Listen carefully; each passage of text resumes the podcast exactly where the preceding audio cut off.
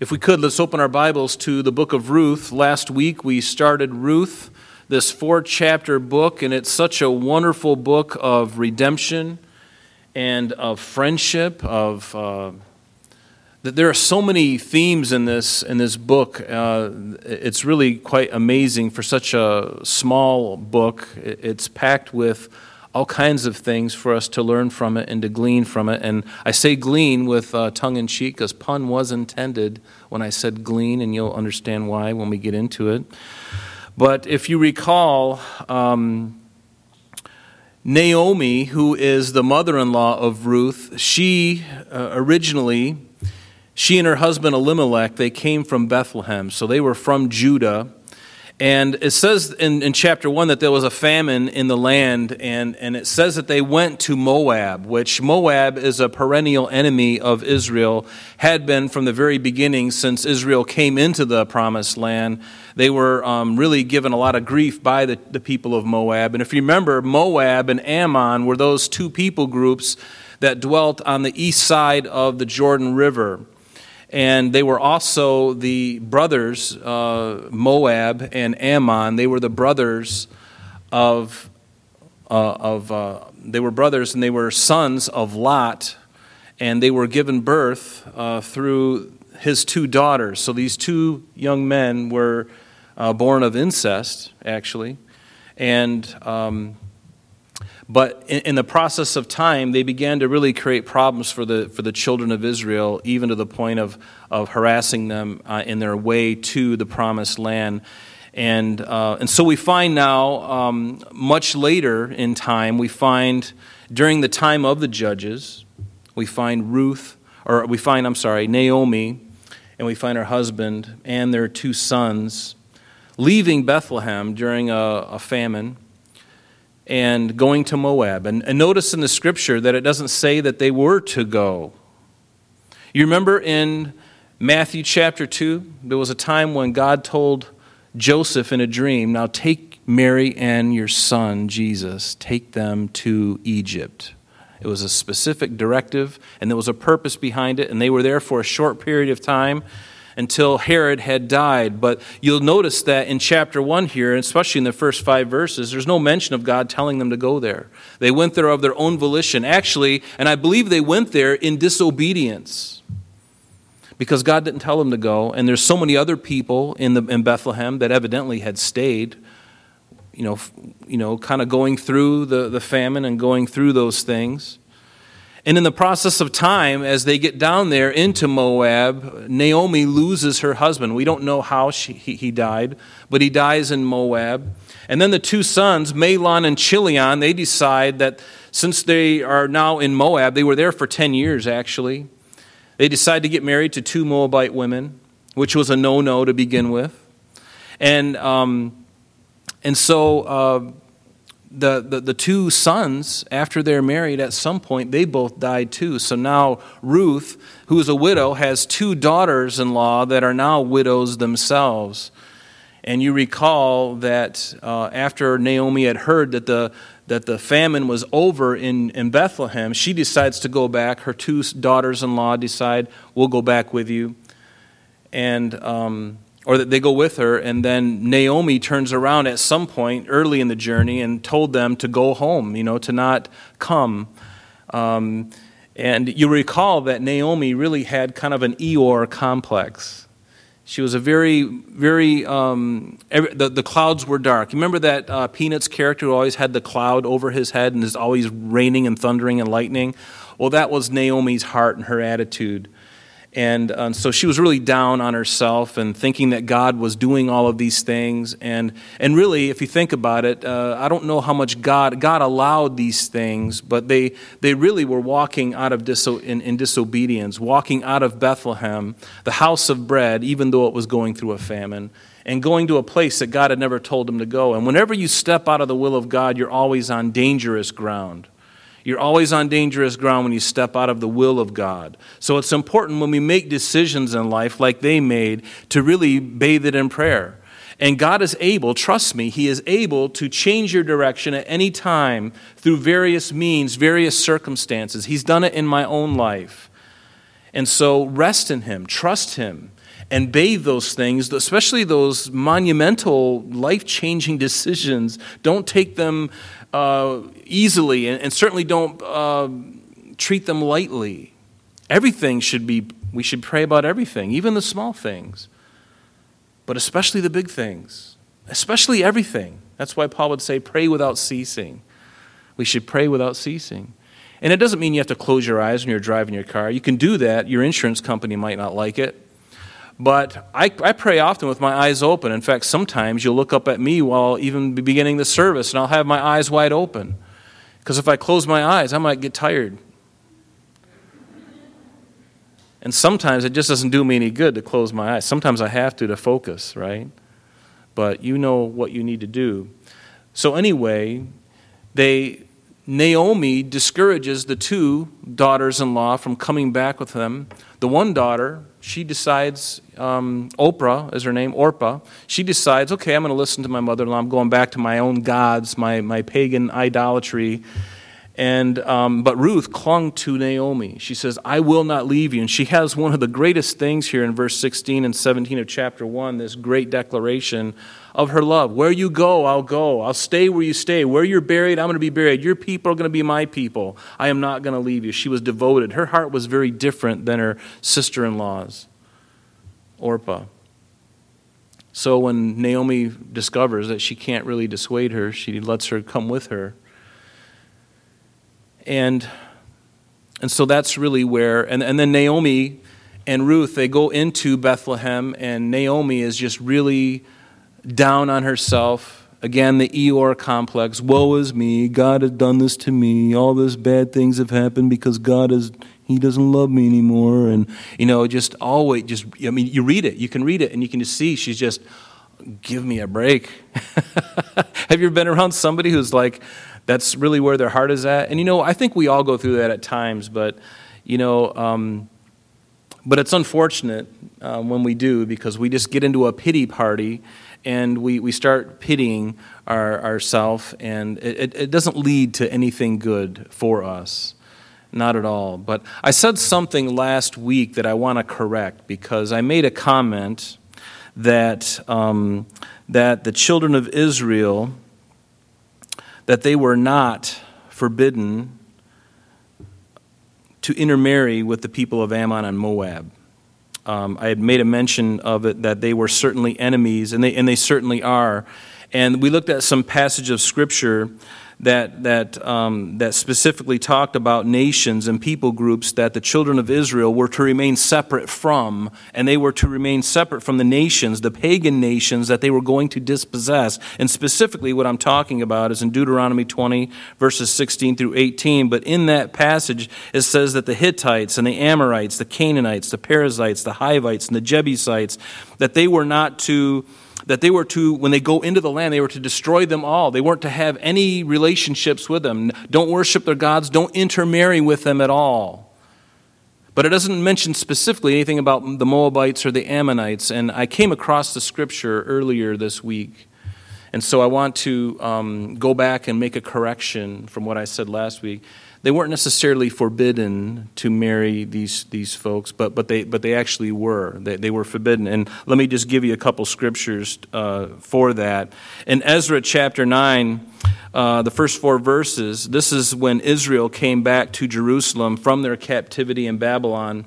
And notice what it says When these things were done, the leaders came to me, came to Ezra, and saying, The people of Israel and the priests and the Levites have not separated themselves from the peoples of the lands with respect to the abominations of the Canaanites, the Hittites, the Perizzites, the Jebusites, the Ammonites, and the Moabites the Egyptians and the Amorites, for they have taken some of their daughters as wives for themselves and their sons, so that the holy seed is mixed with the peoples of those lands. Indeed, the hand of the leaders and rulers have been foremost in this trespass.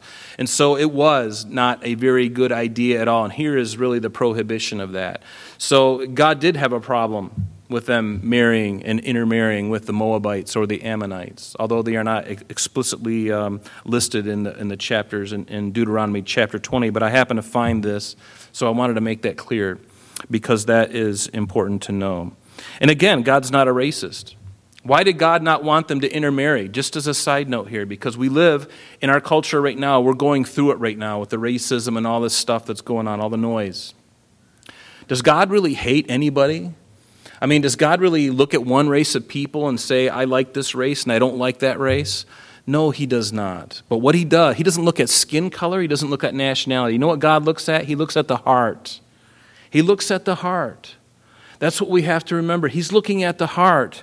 What, what, did, it, what, did, it, what did it say in, um, you know, uh, well, let me just leave that alone. but, you know, God is not a respecter of persons in that regard. He's, he always looks at our heart. Man looks on the outward appearance, because we always do. And that's one thing that as Christians we really got to shed and we got to put off that thing and that is we, we tend to size thing up and size things up in the natural in the physical and the things that we can see. We do it every day. We don't mean to do it even sometimes. You look at a certain person at a certain place wearing a certain kind of clothing and you already have presuppositions about who that person is and their character. Isn't that true? Now, you know, and, and there's, um, so we have to be really careful because you can never judge a book by its cover. As soon as you judge a book by its cover, you know, that's a very slippery place to go because most of the time, much of the time, we can be very, very wrong. Very wrong. And so, so they went into the land. I mean, they did really did two things. Naomi and Elimelech, they really did two things that really got them off the path of God's will. First is they went to Moab without evidently not even consulting the Lord. And during this time, remember, there was no king in Israel, and everyone did what was right in his own eyes. And so, this was the prevailing feel of the time that we're talking about during the time of the judges when Ruth was living and alive. There were exceptions, and we're going to see Boaz tonight being one of those exceptions. But for the vast majority of people, they were in spiritual decline. Spiritual decline. And the second thing they did was the two young men, they intermarry with the Moabite women, which is exactly one of the things that got them into trouble. You can read Numbers chapter 25, and you can see how. Um, uh, Balak, the son of Beor, uh, the king of ba- uh, the king of Moab, how he and Balaam uh, you, can, you can read about that in Numbers 22 through 25, really. But it was the Moabite women that got them into trouble because uh, they were uh, they served other gods. They served gods like Chemosh and all kinds of other uh, pagan deities. And so uh, God didn't want his people to be intermingling with people who are rampant sinners. Is it because God hated them? Is it because he looked at their nationality? Was it because he looked at their skin color, if, if there was a difference? Probably not. No, he's looking at the people in general. They're, they, they're, they're, uh, they're idolatrous people. And God says, I want you to be separate. Is that such a bad thing? For God to say, I want you to be separate. And see, that's what he calls us to be too, right? To be in the world, but not to be of the world. And as the church, we are to be separate. Come out from among them and be separate, says the Lord. Isn't that the cry of God to his church? Come out from among the world and be separate. The world has had enough of us. And oftentimes we bring too much of the world into the church, into our homes, into our ears, into our eyes. Very important that we are separate unto the Lord. Amen? Because there there's always a consequence when you think about what happened to Naomi and her two sons, there's always a consequence for rebellion. And be sure that your sin will find you out. It will. You may get away with it for a season. And it says this in Numbers chapter 32, verse 23 Be sure your sin will find you out. It's just a matter of time. God is a God of grace, but we should always be separate unto him. Be separate unto him. And it's interesting, too, that I find that Naomi in this first chapter, she really should have been the one as, as one of God's people. She should have been the catalyst of faith behind Ruth. As Ruth was coming out of a pagan environment, she should have been the one to say, You know what, daughters in law, Ruth and Op- uh, Orpah, I want to say Oprah, but it's or- Orpah. It's not a word I use a lot, but Orpah You two ladies, you've lost your husbands, you've lost my sons. Come with me back to Bethlehem. You can serve my God because my God is the true and living God. He's a great God, He's a wonderful God. But what did they get? Oh, my God is bitter against me. He hates me. Going through a difficult time. And she tries to dissuade them from going. And what are they, what are their, what's their hope of going back to, to Moab? Pagan idolatry. It's sure destruction for their souls if they go back. And you know what? Orpah didn't have a problem with that. She wept a little bit. And she's like, okay, I'm out of here. But Ruth, the Moabite, she's, there's something different about her. She wants, she really meant what she said in verse 16 of chapter 1. Entreat me not to leave you, she says, or to turn back from following after you. For wherever you go, I will go. Wherever you lodge, I will lodge. Your people will be my people, and your God will be my God. And where you die, I will die, and there I will be buried. The Lord do so to me, and more also, if anything but death parts you and me. That sounds like a woman who is determined to do what she said she was going to do. She clung to Ruth in great love. And what greater thing? I mean, both of these ladies have lost the men in their lives. Would to God that Orpah would have been there too, clinging to the other leg of, of Naomi, and Naomi saying, Ladies, let's go back, let's, let's live together. Gonna need your help finding food, and you know, between the three of us, we can put food on the table, we can survive. Come back. But no, we find Ruth actually being the one with the spiritual pants in the family. We find Ruth, the, the Moabite, the, the, the pagan idolater previously, we find her now being the one that's really the catalyst of the faith, and Naomi just kind of in a dark cloud.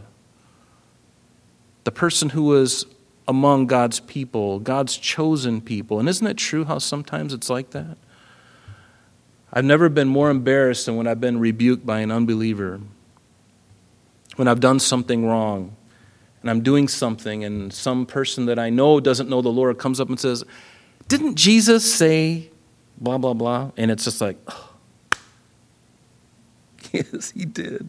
Not my translation. Uh, that was actually scrubbed out in the, you know, the, uh, the Byzantine Codex, or whatever, you know. No, it, it's embarrassing to have that happen to us. But sometimes the Lord allows and he did this too with, with Ruth and Naomi. Ruth, this Gentile, she's going to provoke her mother in law. And I love what it says in Romans. Paul says, um, he says, but, what, but I say, did Israel not know? And he said, First, Moses says, I will provoke you, speaking of Israel, I will provoke you, Israel, to jealousy by those who are not a nation. I will move you to anger by a foolish nation. But Isaiah is very bold and says, I was found by those who did not seek me.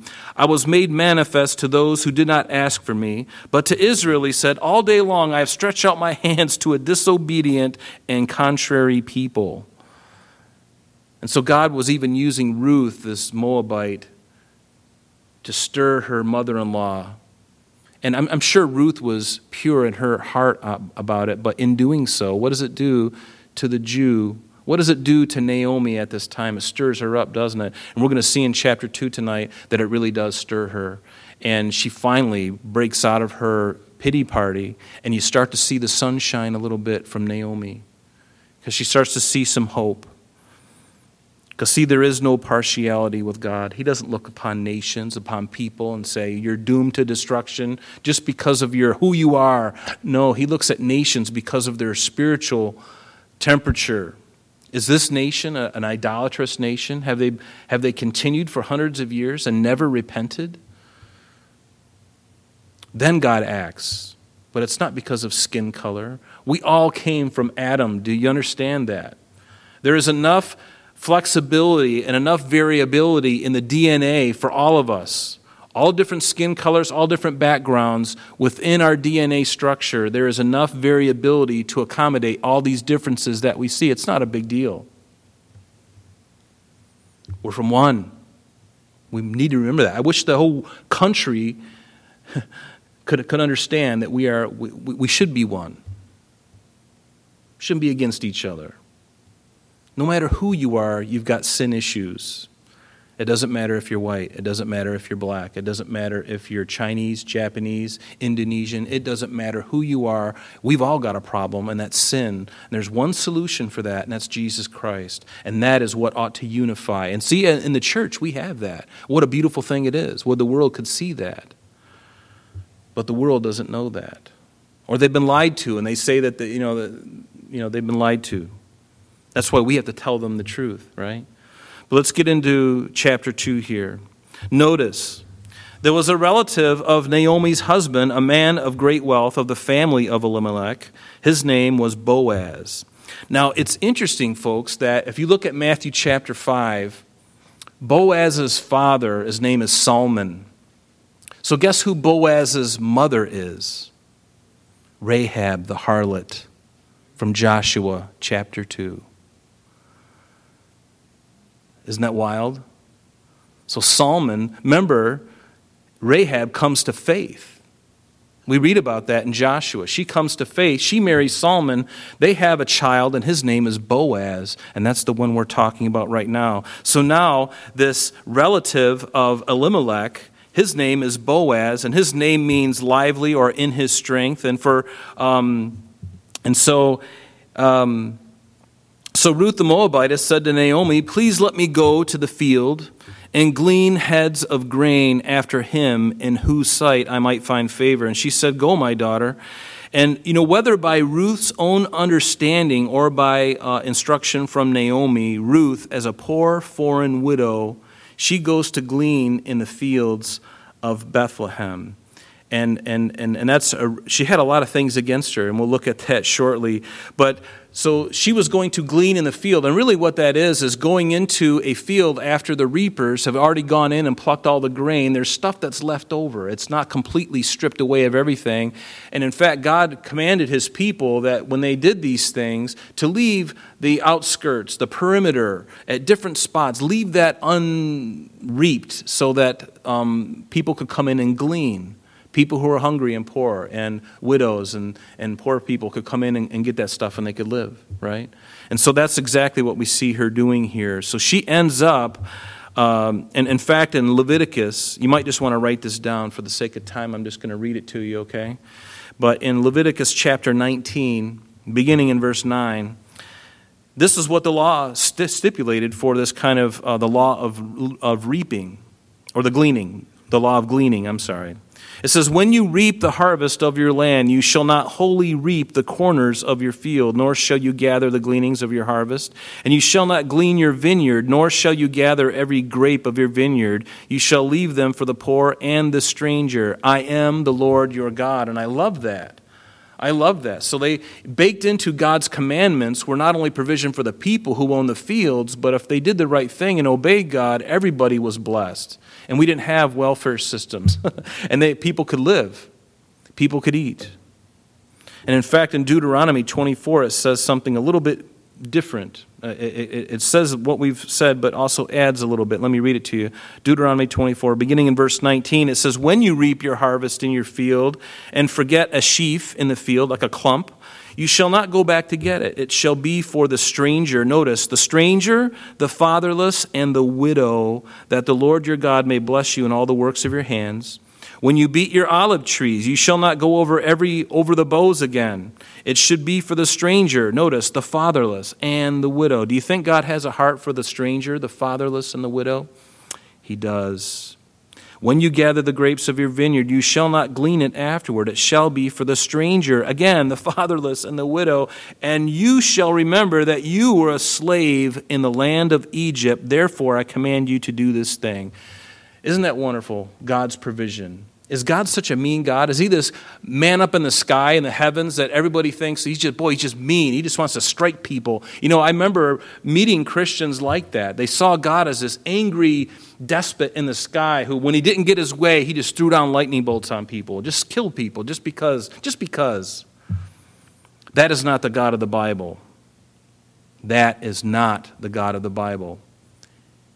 Everything he does, if you read it carefully, there's a reason, and it's all about sin and rebellion. Right? Nod your head.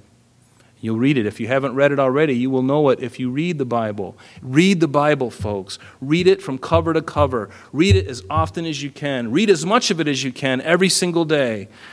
You will be blessed. Even if you don't understand everything, don't worry about that. Get it into your head and your heart, and the wheels will begin to turn. Sometimes days later, oh, I remember that. This happens to me all the time now. And I love it. I love it. I feel like I'm alive, finally. I've been dead for years, it seems, and all of a sudden I'm just coming to life. And it's because of the Word of God. But notice how equitable, how generous God is, even though many don't see it.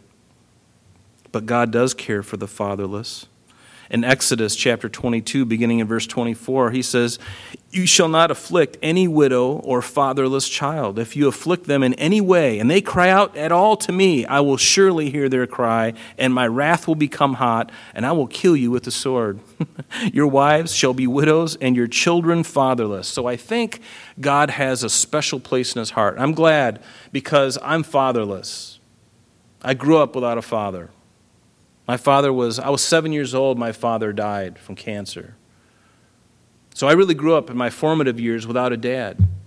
And my mom was working so much that I, I grew up, well, I mean, she, she did uh, amazing. I mean, she worked three jobs oftentimes. And because so, I didn't see her that a whole lot. But I didn't have a father, and I didn't know it at the time, but God was looking out for me.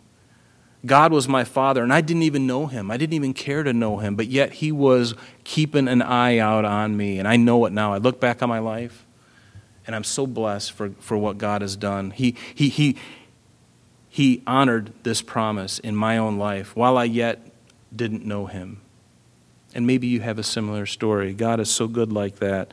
Notice what it says in verse 3 back in our text. It says, Then she left uh, Ruth left, and she went and she gleaned in the field after the reapers. So she did exactly what the law stipulated. And she happened, underline that word happened because you're going to put a little asterisk by it. She just happened to come to the part of the field belonging to Boaz, who was of the family of Elimelech. See, this word happened is by no accident. Some people will call it a, a, a, coincidence. I call it a God incidence. I call this divine providence. How many times were you in the right place at the right time?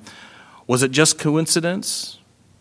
Or was God guiding and directing you? I can't tell you how many times, and I know you've all got the same story, how many times you were at the right time at the right place and something happened that changed things for you in a very positive direction. You just happened to be. And had you been seconds later or earlier, you would have missed the opportunity altogether. This happens all the time. Does that mean that God is in control? You better believe it. I'm brushing my teeth in the morning. If I take two more seconds brushing that back molar, I could miss something. But you know what? God knows in advance. He's like, I know what that knucklehead's going to do. He's going to brush that molar in the back. But I got, some, I got a divine appointment for him today. And I'm going to delay that person because I want them to intersect at this moment at the right time because of this. Happens all the time. It's happened in your life. It's wonderful. Aren't you glad God is in control? Things are chaotic right now, but trust me, God knows all things and He is very much in control. Thank you very much. He is very much in control. Do not fear, Christian. Things are really awful out, but God knows. It's on His timetable. He's, see, the thing is, He's got uh, an unfair advantage he lives outside of time. He's already seen everything as if it's already been done. That's why he can write the book of Revelation with 100% accuracy. He can tell us in advance things to come. That is scary. Have you ever thought about the implications of that? With all the decisions, the minute little decisions that we make, he's like, "Oh, I can tell you what's going to happen on August 3rd of 2021." Pick a time.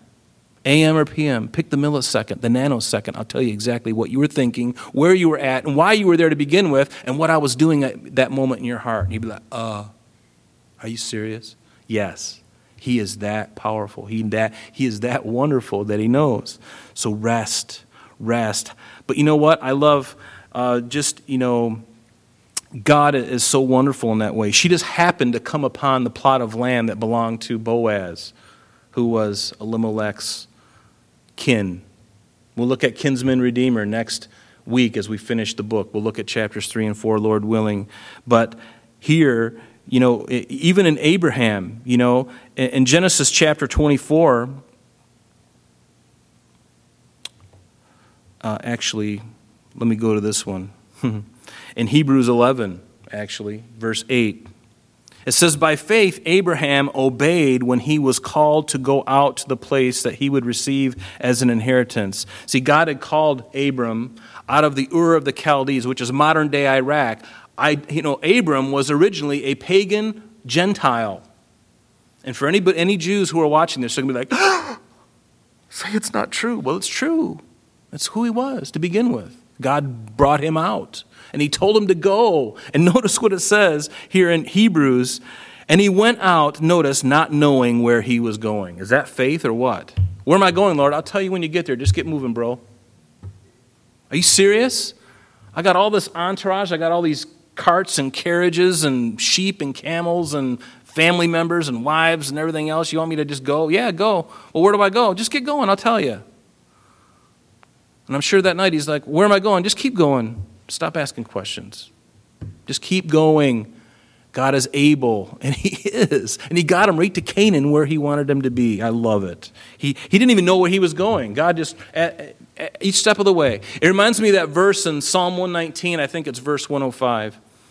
Thy word is a lamp unto my feet and a light unto my path. What does that do? A lamp unto your feet. What does that do? It just illuminates just the, the few steps in front of you and the light unto your path may be a little farther down the road, but you got that light to go for the short steps. Where am I going to go? Oh, go five spaces and then take a left.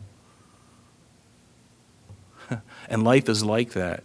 God throws us curveballs. We don't even know why certain things have happened in our life. Could it be that God is doing something to get you on the path and on a road to meet somebody that's going to change your life? You're going to meet that spouse that you've been dreaming about, that you've been praying about, but it had to go through a car breakdown on 490, and your car, your axle split right in half on your way to work, on the way to a presentation where you were going to get a bonus based on this presentation. Your axle breaks, and it's raining outside, and there's thundering and lightning, and there's a hurricane, and then a tornado comes by, and then there's a lion out there on 490. And you're freaking out, and Tall, Dark, and Handsome pulls up in his Ford F 150, 1978. Pulls up. Hey, what's going on? What you got going there? I broke my axle. My car's a mess. I got, oh, I'm dying.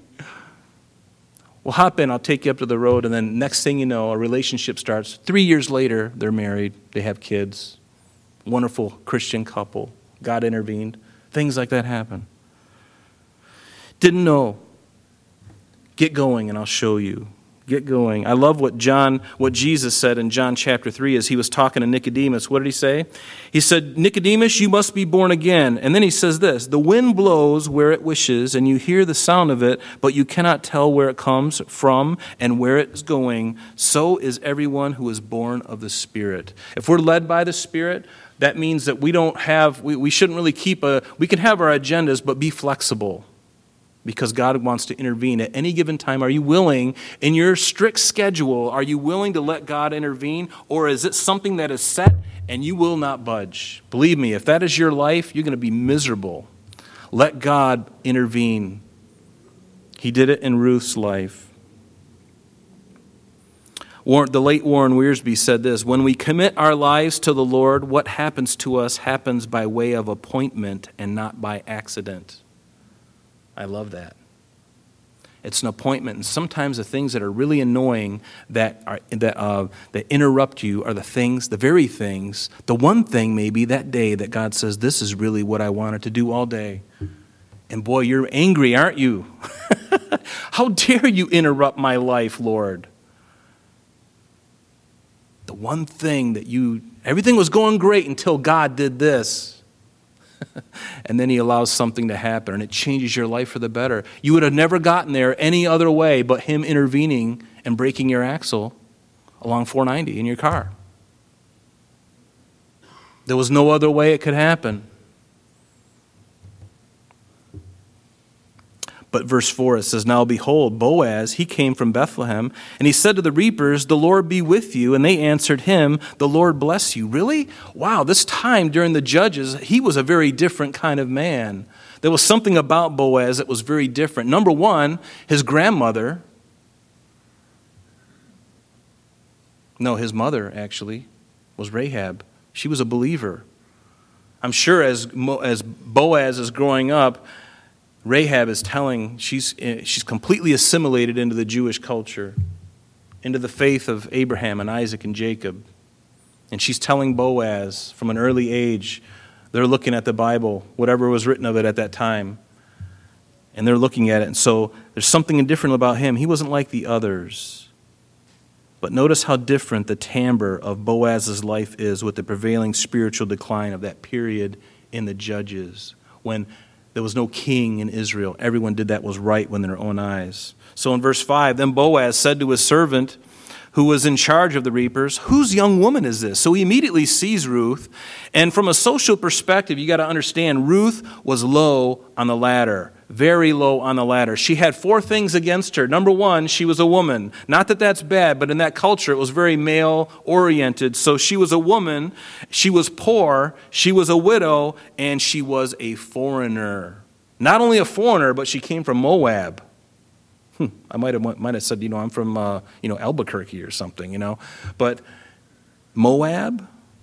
So the servant, verse 6, who was in charge of the reapers, answered and said, It is the young Moabite woman who came back with Naomi from the country of Moab. And certainly Boaz knew this because he knew his brother, or his relative, I'm sorry, I don't know if it was his brother or not. He knew his relative, Elimelech, and Naomi and their two sons. He knew that they went down to, to, to Moab. So he's thinking to himself, Oh, so, okay, now he's putting all this together, and he's like, okay.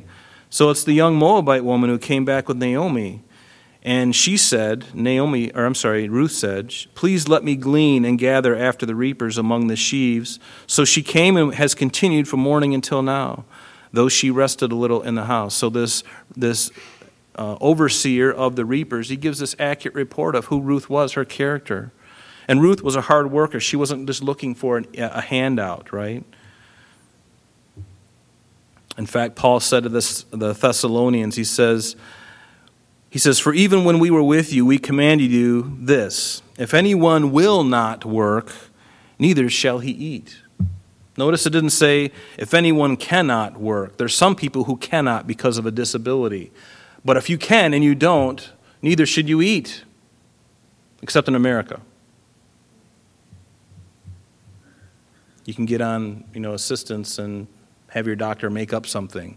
Well, he's got issues. Okay, we'll just put him on permanent disability. But he can still move, he can still think, he can still do his thing. So then Boaz said to Ruth, You will listen, my daughter, will you not? Do not go to glean in another field, nor go from here, but stay close to my young women. So he sees Ruth, and I am sure he's an old he's much older than Ruth is. So he's looking at Ruth going, Wow.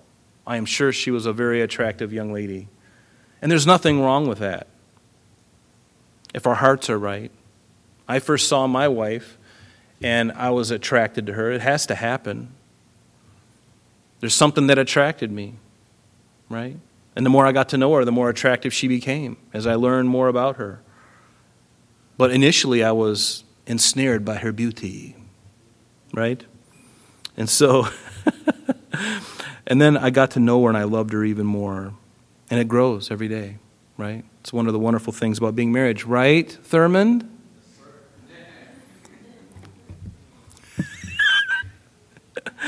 Boaz said to her, You will listen, my daughter. Do not go to glean another field, nor go from here, but stay close to my young women. And this, again, was God's providence that Boaz was actually there at that time and he noticed her and he spoke to her. Otherwise, she would have never have seen him. She would have never have seen him. Verse 9 Let your eyes be on the field which they reap and go after them. Have I not commanded the young men not to touch you? And when you are thirsty, go to the vessels and drink from what the young men have drawn. Notice that she wasn't just going uh, to go in and glean after the reapers, but there, she was now among them in the reaping. And notice Boaz's protection over her because she, he knew that she was a widow from Naomi, Naomi's daughter-in-law, that she that, that not, not only Naomi was a widow, but her daughter-in-law was a widow too. And, and Boaz, his heart is wide open. He sees this woman, and, and I'm sure she's beautiful. And he's like, you know what? I'm going to bless this lady. I'm going to bless this young lady. And in the process, I'm also going to bless Elimelech's wife. Elimelech's wife. So, verse 10, she fell on her face, bowed down to the ground, and said to him, Why have I found favor in your sight that you should take notice of me, since I am a foreigner? She knew very well that she had four strikes against her. She was a woman. That wasn't such a big thing. But the fact that she was a widow, the fact that she was poor, that, that she was a foreigner from Moab, of all places. And now he's being kind to her. He's really kind to her. He's doing what the Bible says to, for men to do to strangers. And she was a stranger. Was he, was, he, was he entreating her and giving her food and helping her? Yes, he was. He was being very kind to her. But now that he finds out that he, she's a, a um, related to a relative of his, now he's got a more of a vested interest. Notice how her reputation preceded, uh, preceded her. In verse 11, Boaz answered and said to her, It has been fully reported to me all that you have done for your mother in law since the death of your husband, and how you have left your father and your mother and the land of your birth, and you've come to a people whom you did not know before. You know, and isn't it true? I mean, your reputation precedes you for good or ill, hopefully for good. You know, Jesus says, You will know people by their fruits. Do men gather grapes from thorn bushes or figs from thistles? This is in Matthew 7, verse 15 through 20. He said, Even so, every good tree bears good fruit. And did Ruth have, Ruth have good fruit growing on the tree, good works that were happening? Absolutely. She was a hard worker. She didn't um, expect anything. She knew that there were many things against her. So she's like, I'm just going to go and submit myself and be the lowest of the low. And you know what? The Lord loves a heart like that because now he can lift them up. But when you're raised so high and you think you're something, you have to be brought low, don't you? You can be brought in the middle, but he loves people of low who have a low sense of self. Our culture would say, well, you've got low self esteem. That's not very good. You need to take a pill. You need to be on a pill every single day for the rest of your life because of your low self esteem issue. Well, why don't they put people on a pill who've got high esteem issues? I really am all that. Did you guys see my Bugatti that I just bought?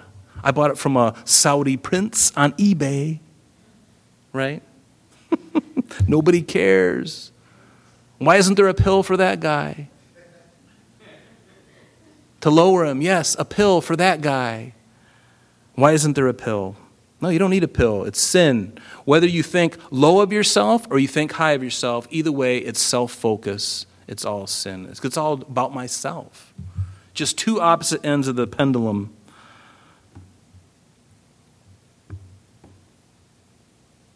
Notice how this whole thing just breaks down prejudices and bigotry and racism. You know, uh, Boaz could have been very much in his right to say, Are you kidding me? You're in my field. You're from Moab. You're a, a widow. Now we got to take another mouth to feed. Are you serious? I'm sorry, lady, but you really got to go. Sounds like something would happen in New York City. Hey, hit the road, lady. I ain't got time for you. Right? That's what they would say downtown. But no, Boaz. He sees her and he's like, this is exactly the recipe for God's grace to be exhibited in his life toward Ruth. I love this. He breaks down all the stereotypes, all the prejudices and the bigotry that is very common in, in any culture. It's in the Bible too, racism. God doesn't condone it, He never did, never does. But Jesus broke down all those stereotypes. He went to Samaria, to a woman, to a people that were considered half breeds, low lifes. He went right through he went from Judah right through Samaria up to, to Galilee. A good Jewish person wouldn't go through Samaria because those are the people who mingled themselves with the Gentiles. So what they would do is they would go from from Judah, they would go on the other side, on the east side of the Jordan River, skip that whole area altogether, and then cross over at the top and avoid that people group. Right? So Boaz is blowing the doors off all that stuff we should blow the doors off of all that stuff, right? We should do the same.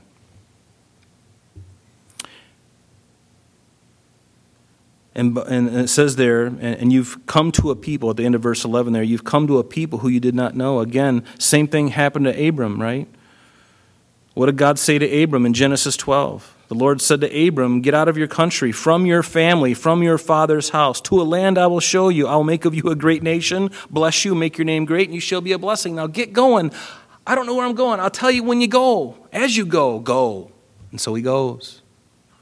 He goes.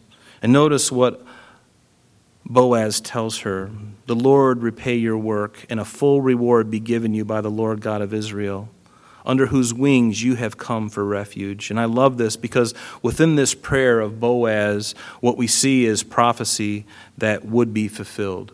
And little did Boaz know that he would be the man who would be fulfilling that prophecy, part of it anyway.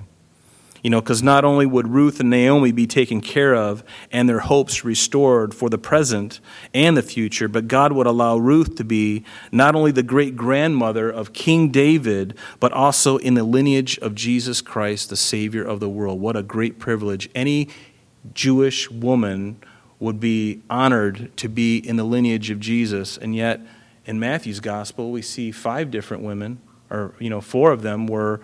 were um, were not Jewish. Or, or they, they were, um, they, they, had um, questionable women, I should say that, okay? And yet God is a God of grace. He loves to break down legalism. He likes to break down stereotypes. He likes to crack open political correctness. He likes to kick it down the road because God is not politically correct. He never has been, He never will be, and He will never submit to a culture that says, well, this is the way we do it. This is how we got to do it. He says, You can do what you like. I'm God, and I'm fair, and I'm just, and I will do the right thing, whether you like it or not. I like that. Who's going to topple him?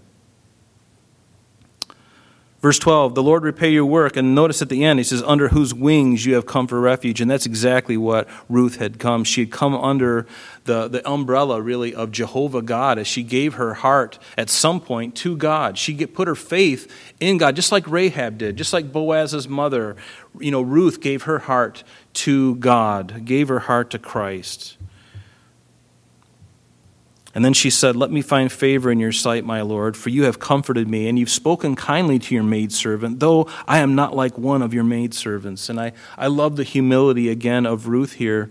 You know, in Matthew it says, But he who is the greatest among you shall be your servant, and whoever exalts himself will be humbled, and whoever humbles himself shall be exalted. And this is exactly a great place that Ruth was. It's a great place for you and I to be, to always be below and be asked and be brought up, rather than thinking more highly of myself. Well, I should sit there.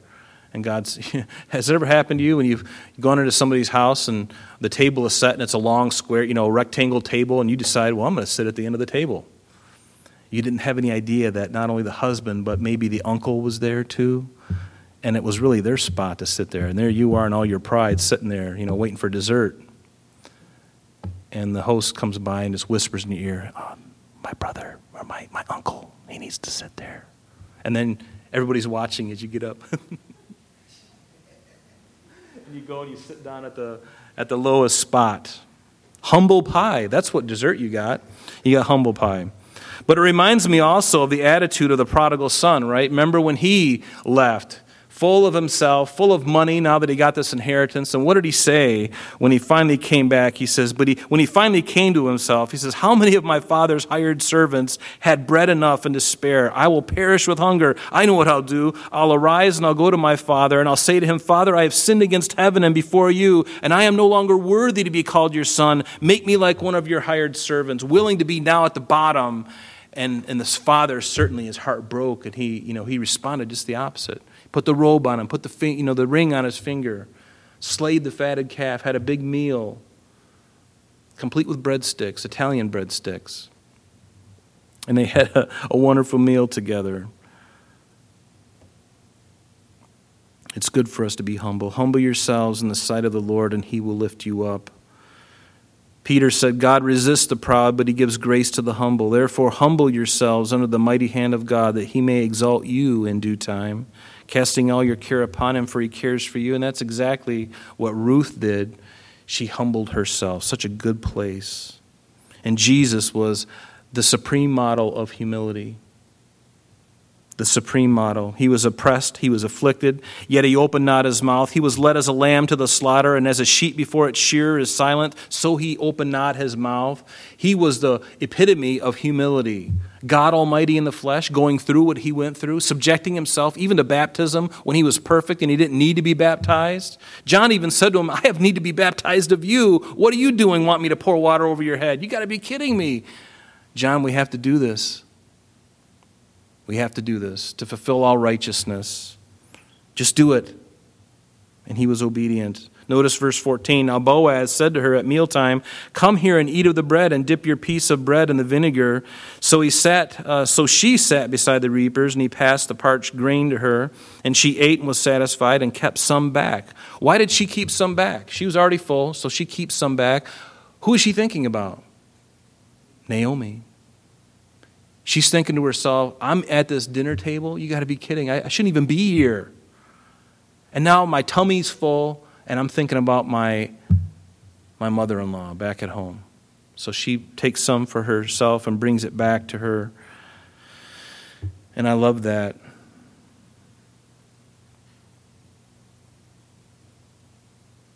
Jesus did the same thing.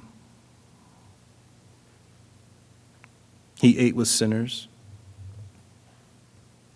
Verse 15 And when she rose up to glean, Boaz commanded his young men, notice, he knows men, doesn't he? So, one thing about being a guy is I know what guys think, and I know how guys are. I don't know how women think. I'm still figuring that out. I'm, you know, I'm almost, we're almost 24 years into this, and um, I'm still learning, and I'm still trying to figure this out. I'm still trying to figure my wife out. She's wonderful. That's why it takes me so long, because she's so complex, right? Wonderfully complex. Wonderfully, com- did everybody hear that? Wonderfully complex. Guys, you know what I'm talking about. We're pretty simple, really. Just feed us and give us a nap. But so, but notice Boaz knows these young men. And he commands the young men, saying, Let her glean among the sheaves, and do not reproach her. And also let grain from the bundles fall purposely for her. So he's stacking the deck for her, he's looking at her and he's falling in love with her. This is such a wonderful story. And it's not a story, I mean, it is that, but it's history.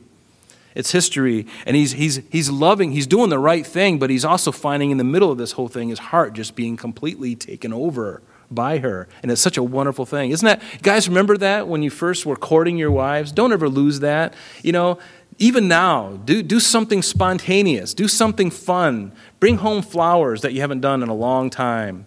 Take her out to dinner. Do something that's really nice. Give her uh, a foot massage. Give her ice cream while you're giving her the foot massage. Do those things. Believe me, her eyes are going to light up. Believe me, everybody benefits. So just do that. It's a decision. So do it tonight, okay? When you leave here, do it. But notice that Boaz he's protecting her. And he says, And also let grain from the bundles fall purposely for her. Leave it that she may glean and do not rebuke her. And so, you know, that's exactly what ha- has happened. You know, have you ever gone without? Isn't that what our model prayer is? Give us this day our daily bread. Our Father who art in heaven, hallowed be your name. Thy kingdom come, thy will be done. Give us this day our daily bread. Has anybody gone without food in this room? For any length of time, really? I mean, you, you, I mean, you may have, it may have been purpose. Maybe you were fasting, but has God always provided for you? Even as an unbeliever? I've never gone a day without food purposely, or, you know, um, um, I, I've never gone without unless I wanted to go without for some reason, even as an unbeliever. So she gleaned, verse 17, in the field until evening, and she beat out what she had gleaned. So she, she beat out the grain, and it was about an ephah of barley. This was enough food for many days, not only for her, but for Naomi as well. And it's interesting that while Boaz was providing for Ruth in commanding his young men and young women to do these things, he was also providing for Naomi's, uh, for, for, um, for Naomi as well. And isn't God good? I love that phrase God is good all the time and all the time. God is good, right? Verse 18 Then she took it up and went into the city, and her mother in law saw what she had gleaned. So she brought out Uh, so she brought out and gave to her what she had kept back after she had been satisfied. In other words, that leftover that she had for lunch, she brings it back to her mother in law. And and I love this. It's just so graphic. I mean, can you see the whole picture? And you know, as you read through this, read it like that. Put yourself in the picture, in the, in the frame, if you will. And, and picture yourself being Naomi, being the disgruntled sort of Eeyore kind of, you know, black cloud kind of over my head, woe is me and then Ruth comes in, and you know their their hopes are are not dashed after all. Things are working out now, and, and, and you're going to see Naomi in just a few moments just light right up and begin to come out of her um, her black flower, her black Venus flytrap is going to open up, and a flower is going to come out, and it's going to be beautiful. You're going to see it right before your eyes. So then she took it up, and she um, and what she had kept back after she had been satisfied, she gives to her to Naomi. Verse 19, and her mother-in-law said to her, "Where have you gleaned today?" Because at that point Naomi didn't know. And where did you work? She said. And blessed be the one who took notice of you. Notice the first time she said blessed in the whole entire book. First time. Something's happening. Her heart is starting to warm up a little bit. Blessed be the one who took notice of you. So she took her mother in law with whom she had worked and said, The man's name with whom I work today was Boaz. And Naomi is going, the light bulb is going off. Are you serious? Boaz?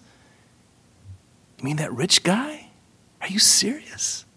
Prime rib tonight, baby. Right?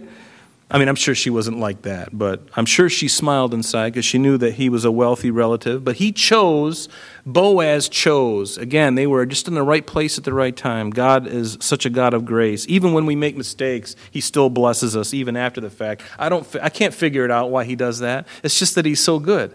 He's just so good. Even when I make my mistakes, even when you make your mistakes, is He able to take and turn those things around and bless you nonetheless? Especially when your heart is broken, you're like, Lord, I'm so sorry for what I've done in my past. Will you forgive me? He's like, Oh, I forgive you.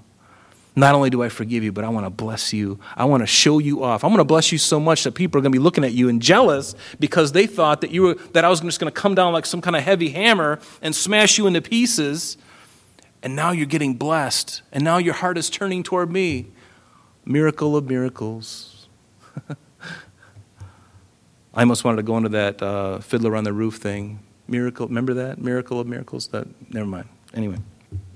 So, and notice verse 20. Then Naomi said to her daughter in law again, Notice, blessed be he of the Lord Blessed be he of Jehovah. Now she's really coming out of her Venus flytrap, and a rose is coming out and blooming in full color. You know, like those ones at Wegmans when they dip it in those different colors and all the petals are different colors? This is Naomi right now. She's slowly coming out of her Venus flytrap. Yeah. You know, and all of a sudden now the thing's just opening up, and all of a sudden God's going, Open up, open up. I got a flower in there. I want to, and then he pushes up the flower, and look at that. How beautiful is that? So Naomi she says, Blessed be he of the Lord who has not forsaken his kindness to the living and to the dead. Naomi said to her, This man is a relation of ours, one of our close relatives. And we'll look at why this is a big deal next week because he's a kinsman redeemer. He's the next male in line who has the right to redeem not only property, but the right to redeem and go and, and um, raise up seed for the uh, husband that uh, had married her before that where they didn't have any children.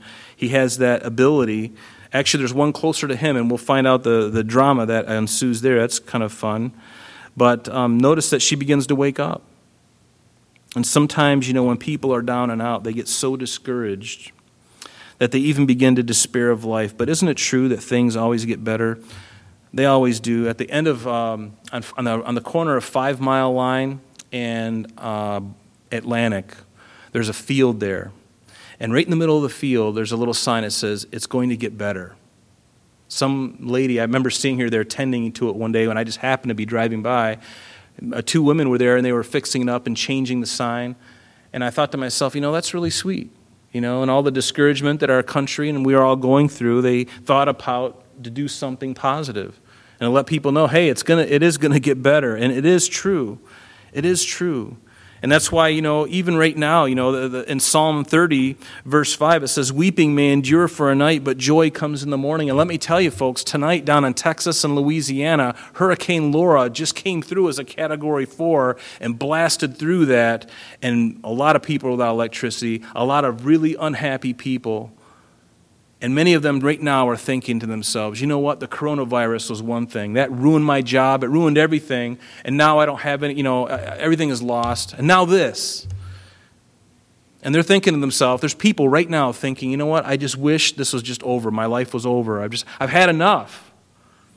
And Naomi was like that. But it gets better. It always gets better. And so let's tonight pray for those people in Texas and Louisiana. They got hit hard. And um, keep them in prayer. Verse 21 Ruth the Moabitess said, He also said to me, Naomi, You shall stay close to my young men until they have finished all my harvest. And I love Naomi here. Notice that, um, because remember, Boaz told the young men to leave her alone. And believe me, they're getting a paycheck from Boaz, and life is good. So when he says, I don't even want you looking at Ruth, those men are going to be looking at the sheaves. They're going to be looking at the grain. They're not going to be looking at her. They're going to leave her alone. They're going to do exactly what Boaz says. And so he does that. But notice, Naomi said to Ruth, her daughter in law, It is good, my daughter, that you go out with his young women and that people do not meet you in another field. In other words, she has an understanding of what could happen, how things could be messed up here. Is there an attractive young man, you know, next to you, you know, pulling the sheaves and doing all this stuff? And Boaz told those guys not to leave her alone. And so, you know, she's not really of the type to seek out anybody. She's just a servant. Her heart is so wonderfully touched, so blessed by grace. She doesn't even think of it of a pursuing another younger man because Boaz was older than she was. Don't know how much older. So notice what she did. And I love this. Verse 23 will end here. So she stayed close by the young women of Boaz. Boaz said, Stay by my young men because they're, they're going to protect you and they're going to leave you alone. I've told them. I, tr- I know them and they'll tr- they trust me and I trust them. Naomi says, Well, why don't you make sure you go with the women so, you know what Ruth does? She goes with the women. And you know what that probably says to Boaz as well? So, not only is she obedient to her mother in law, Naomi, but she's also protecting something. Do you know what that is? I, I just thought of this today, and I'm just going to offer it for what it is. She's giving Boaz no reason to think that her intentions aren't pure and right. She could go with the men, and they were instructed to do such and such. She didn't even allow the possibility of something happening that might hurt this relationship because certainly she knew that Boaz had an interest in her and she had an interest in him. And she wasn't going to do anything to jeopardize it. She wasn't going to do anything that might cause jealousy, a potential jealousy. And I wonder how many relationships today would be so different have you been, have you known people like that? Even married people. Sometimes they, they get into these places where they, they make the other spouse feel jealous. Just to, I don't know, just to, I don't know what, why they do that, but they'll do it just to touch their button, you know, just to push their button somehow. Why do we do that? Why do people do that? Why do people make other people jealous when you're supposed to be friends, you're supposed to be lovers, especially if you're married, right? Why do you push buttons? Why not bless your spouse? Love on them. Do everything possible to please them and to remove any, any possibility of wrongdoing, even the, even the appearance of evil. What does it say in the Bible? Flee all appearances of evil. You know what that means? That means you have to walk circumspectly, doesn't it? It means you have, when you walk, you can't just walk willy nilly. No, everything you do in life, if it's going to be effective for God and His kingdom, it has to be deliberate. The things that I find in my life that are worthless are the things that I'm not thinking about. I just do them because here I am and I do this. And I don't really give much thought to it. But the real important things in life are things that I deliberately do. I, there's, there's, I, there's a purpose. I, I, I don't just, I've, I've already anticipated and thought about what I'm going to do, and I do it. We need to be that way. I mean, it's intense if you live your life like that, but wake up in the morning and say, Lord, I want to be that deliberate in the things that I do. I don't want to just be having idle time and just, you know, I'll see what's on the tube, you know? Be deliberate with your time. Why don't you do something? Why don't you go mow the grass that your wife has been telling you for four days to mow? Why don't you go pick flowers for her? And when she comes home from work with your idle time, you've got this beautiful patch of poison ivy. No, I'm just kidding. You got this beautiful bouquet of flowers, autumn flowers, reds and purples and yellows. And you meet her at the door with the ice cream, with the little stool and the chair, and you already have the pail, the little thing of water to wash your feet. Okay, guys, so here's the deal. Tonight, you got to do something to bless your spouse. I don't care what it is. Do something that's really going to bless them, and then don't tell me about it until tomorrow. You don't have to tell me at all, actually. But um, let's stand. bless each other. Bless each other. Father, we thank you for this time. Pray that you bless us tonight, Lord. Help us to be, uh, Lord, like Ruth, Lord, demonstrating fruit, Lord, under righteousness, Lord, to live our lives deliberately. And Lord, thank you for the uh, exhortations, the things that we're learning through this short book. But Lord, the, the real um, great stuff is going to happen next week as we look at this uh, kinsman redeemer, Lord. And we see um, who ultimately is born of, of Ruth and her lineage, which we already know. But Father, we thank you for the joy of, of it. And so just get us home safely tonight, Lord. Protect us uh, tonight, Lord. Heal our bodies. And Father, for those that we prayed for earlier, Lord, that are hurting, Lord, how we pray that you would just do something really special for them tonight. For Benita, Lord, for Bonnie, um, Lord, for uh, Henrietta's uh, stepfather, Lord, and many others, Lord. So we ask that you just bless them in your goodness. In Jesus' name we pray. And everyone said, Amen. Amen. Amen. God bless.